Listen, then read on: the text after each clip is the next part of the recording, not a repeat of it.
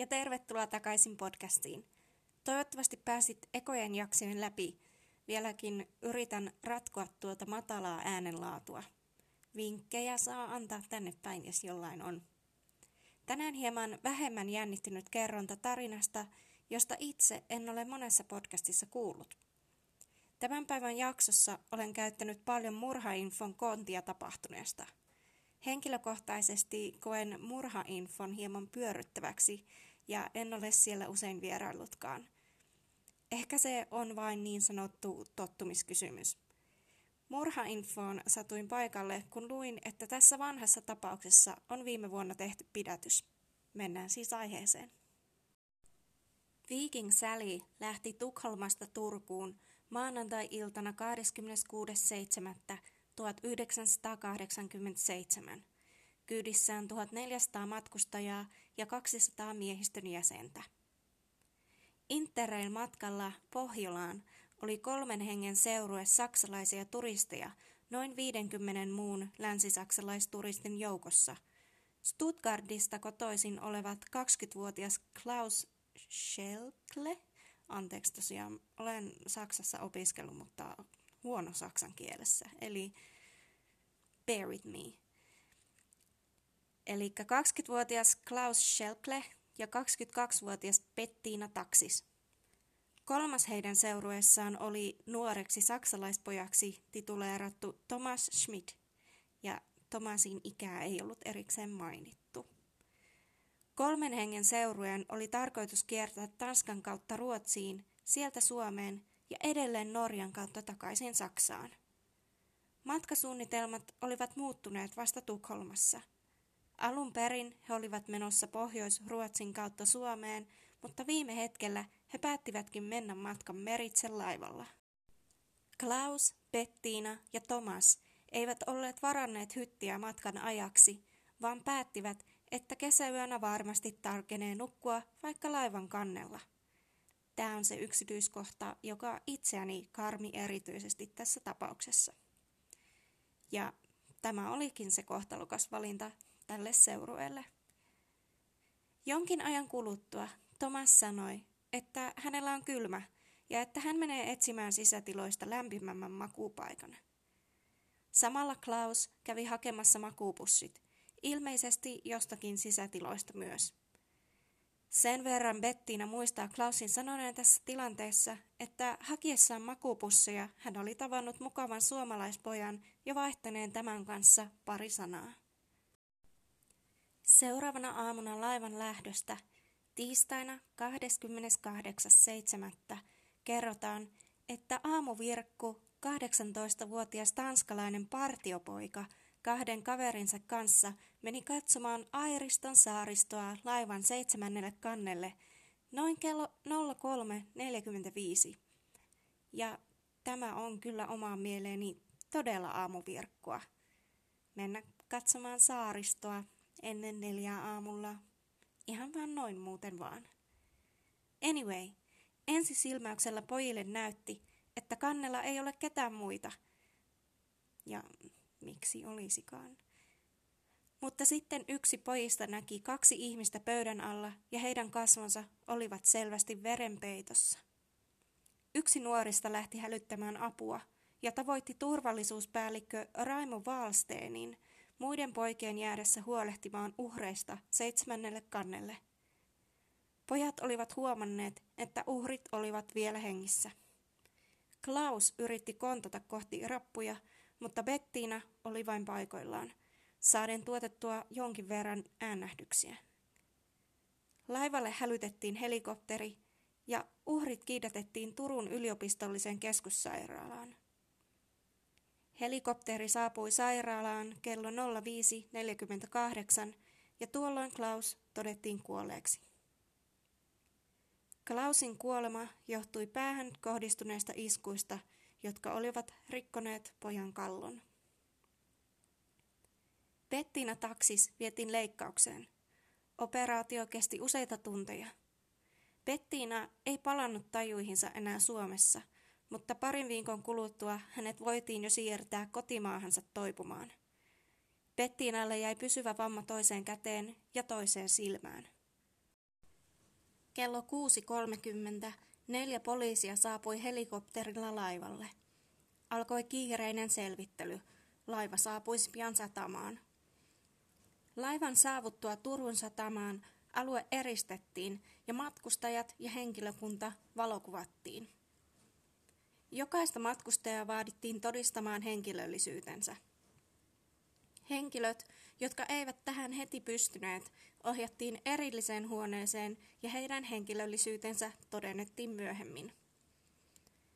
Tekijä onnistui kuitenkin poistumaan laivasta.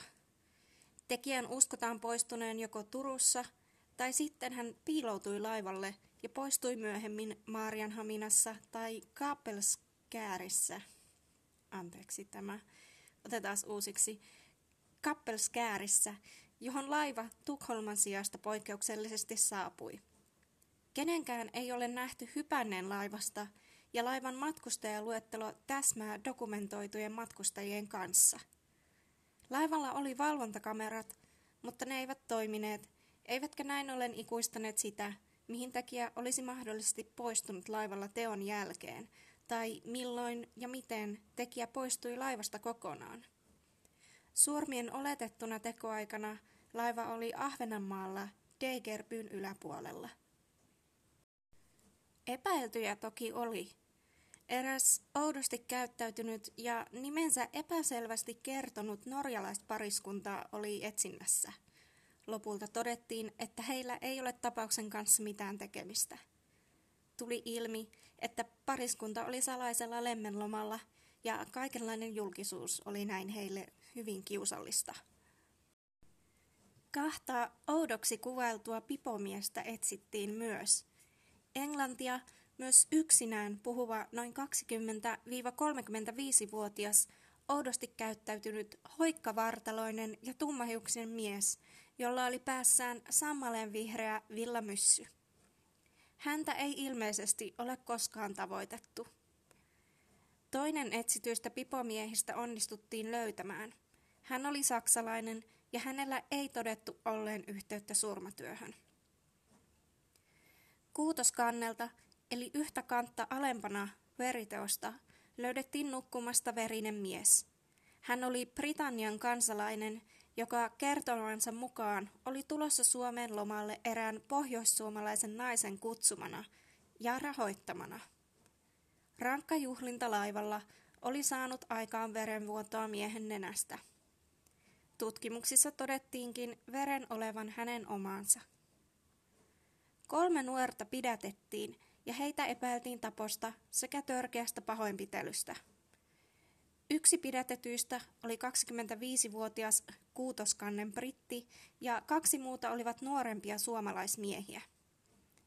Brittimiehen kohdalla epäilykset hälvenivät nopeasti ja hänet vapautettiin. Noista pidätetyistä suomalaismiehistä ei ollut sen enempää tietoa tarjolla lähteessäni. Surmien motiiviksi epäiltiin aluksi huumausaineista syntynyttä kiistaa. Suomen poliisi ei päässyt kuulustelemaan Bettina Taksista byrokraattisten syiden takia kuin vasta kesäkuussa tuhatyhdeksänsataakahdeksankymmentäkahdeksan, melkein vuosi tapahtumien jälkeen, sillä saksalaiset edellyttivät kuulustelumatkalle tuomioistuimen määräystä. Suomalaisessa oikeusjärjestelmässä ei sellaista kuitenkaan voitu tutkintavaiheessa antaa, koska juttua ei ollut missään oikeusistuimessa vireillä, sehän oli vain ja ainoastaan tutkinnassa tässä vaiheessa. Lopulta matka kuitenkin järjestyi ja Bettinaa saatiin puhutettua Saksassa. Uhrien liikkeitä laivalla illan ja yön aikana pystyttiin kartoittamaan seurueen kolmannen henkilön, Thomasin avulla, sekä myös heidät löytäneiden partiopoikien tietojen perusteella, sillä he olivat vaihtaneet illan aikana saksalaisnuorten kanssa muutaman sanan. Teot olivat tehdyt noin puolen tunnin aikavälin sisään, kello nolla kolme nolla nolla–nolla kolme kolmekymmentä aikaan. Silminnäkijöitä surmatyölle ei ole. Elokuussa tuhatyhdeksänsataakahdeksankymmentäseitsemän löytyi laivojen reitin varrelta Korppolan Lilla Björnholmin edustalta merestä musta jätesäkki, jossa oli erilaisia asusteita. Muun muassa Turussa vuosina tuhatyhdeksänsataakahdeksankymmentäviisi ja tuhatyhdeksänsataakahdeksankymmentäkuusi myynnissä olleet kotimaiset Umberto Lufer-kengät kokoa neljäkymmentäyksi. Löydön tehneet kalastajat toimittivat löydöt lokakuussa tuhatyhdeksänsataakahdeksankymmentäkahdeksan Nauvon poliisilaitokselle, josta ne vietiin Turun poliisille. Heräsi ajatus säkin sisällön liittymisestä Viking Sallyn murhatyöhön. Niin kuin aiemmin, kukaan ei edelleenkään ilmoittautunut vaatteiden ja kenkien haltijaksi.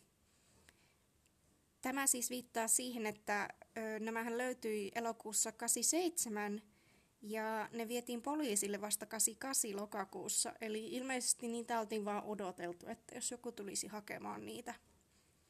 Näin vähän sain tietoa. En ole ihan varma, mitä tässä kävi. Kenen olivat ne työhanskat, joissa oli nimikirjaimet H K? Ja sopisiko tälle H K:lle Umberton Lufer-kengät kokoa neljäkymmentäyksi? Aion vähän nytten spekuloida, joten jos se inhottaa, niin sitten kannattaa skippailla hieman. Eli itselle tulee semmoinen mielikuva, että tosi karmivaa, jos tekijä on vaan tarttunut tilaisuuteen ja murhannut siellä kannella seitsemän vain siksi, että se vaikutti olevan tilanteessa mahdollista. Eli siitä aseesta, jota tekijä on käyttänyt, on puhuttu kauan, että se olisi ollut kirves. Mutta siitä oli vähän ristiriitaista tietoa sitten uusimmissa lähteissä, että se ei olisi ollutkaan kirves. Mutta mennään nyt tällä kirveellä, kunnes saadaan uutta tietoa. Eli kävelikö joku laivalla kirves kourassa ja etsi niitä mahdollisia uhreja summamutikassa? Se on tosi riipevä mielikuva. En astu enää laivaan, ei sillä. Laivat on jotenkin pelottavia muutenkin, niin jätän suosiolla risteilyt väliin. Tähän vanhaan tapaukseen on tosiaan kyllä update, joka tulee viime vuodelta, eli vuodelta kaksituhattakaksikymmentä. Yle uutisoi viime vuoden alussa, että syyttäjät ovat nostaneet vuonna tuhatyhdeksänsataakuusikymmentäyhdeksän syntynyttä tanskalaismiestä vastaan murhasyytteen henkirikoksesta, joka tapahtui Viking Sally-laivalla vuonna tuhatyhdeksänsataakahdeksankymmentäseitsemän. Miestä syytetään myös murhan yrityksestä. Vain kerran aiemmin Suomen rikoshistoriassa on nostettu syyte yhtä vanhasta rikoksesta. Tähän todettakoon, että ketään ei ole koskaan tuomittu yhtä vanhasta rikoksesta. Syytettyä ei ole vangittu ja hän asuu Tanskassa. Aluesyyttäjä on syytteestä vaitonainen, mutta uskoo, että vastaaja saadaan paikalle oikeudenkäyntiin. En tiedä ihan tarkasti, että kuinka tämä toimii, kai se on syytetyn itse päätettävissä, että saapuuko toisesta maasta oikeudenkäyntiin. Tai sitten kyse on siitä, että häntä ei ehkä saada sieltä väkipakollakaan tuotua Suomeen oikeudenkäyntiin. En ole varma. Syyttäjän mukaan mies kiistää syytteen. Yle on saanut yhteyden Tanskassa asuvaan mieheen, mutta tämä kieltäytyi kommentoimasta asiaa julkisuudessa ennen oikeudenkäyntiä. Syyttäjien mukaan teko on murha ja murhan yritys, sillä teot ovat kohdistuneet kahteen nukkuvaan eli puolustuskyvyttömään uhriin ja osoittavat erityistä raakuutta ja julmuutta. Syytettyä pidettiin aiemmin tapauksen avaintodistajana, ja juuri hän oli yksi noista aamuvirkuista partiopojista, jotka saapuivat ihan vain sattumalta kolmelta aamulla ihailemaan saaristoa Turussa seitsemännelle kannelle. Alustavasti on sovittu käräjäoikeuden kanssa, että syytettä aletaan käsitellä tämän vuoden toukokuussa, joten jäänemme odottelemaan uutisia tästä tapauksesta. Mitä mietteitä sinulle jäi tästä tapauksesta? Podin löytää Instasta nimellä Psyykepod ja jään sinne tapaukseen kuuluvaa kuvamateriaalia. Heitä minulle myös sinne jaksoehdotuksia, jos sinulla on. Niitä olisi tietty kiva saada. Toivottavasti tämäkin nauhoitus onnistui ja me tapaamme taas ensi kerralla. Olen kirjoittanut jaksoja aika liudan valmiiksi ja nauhoittelen näitä aina ehtiessäni.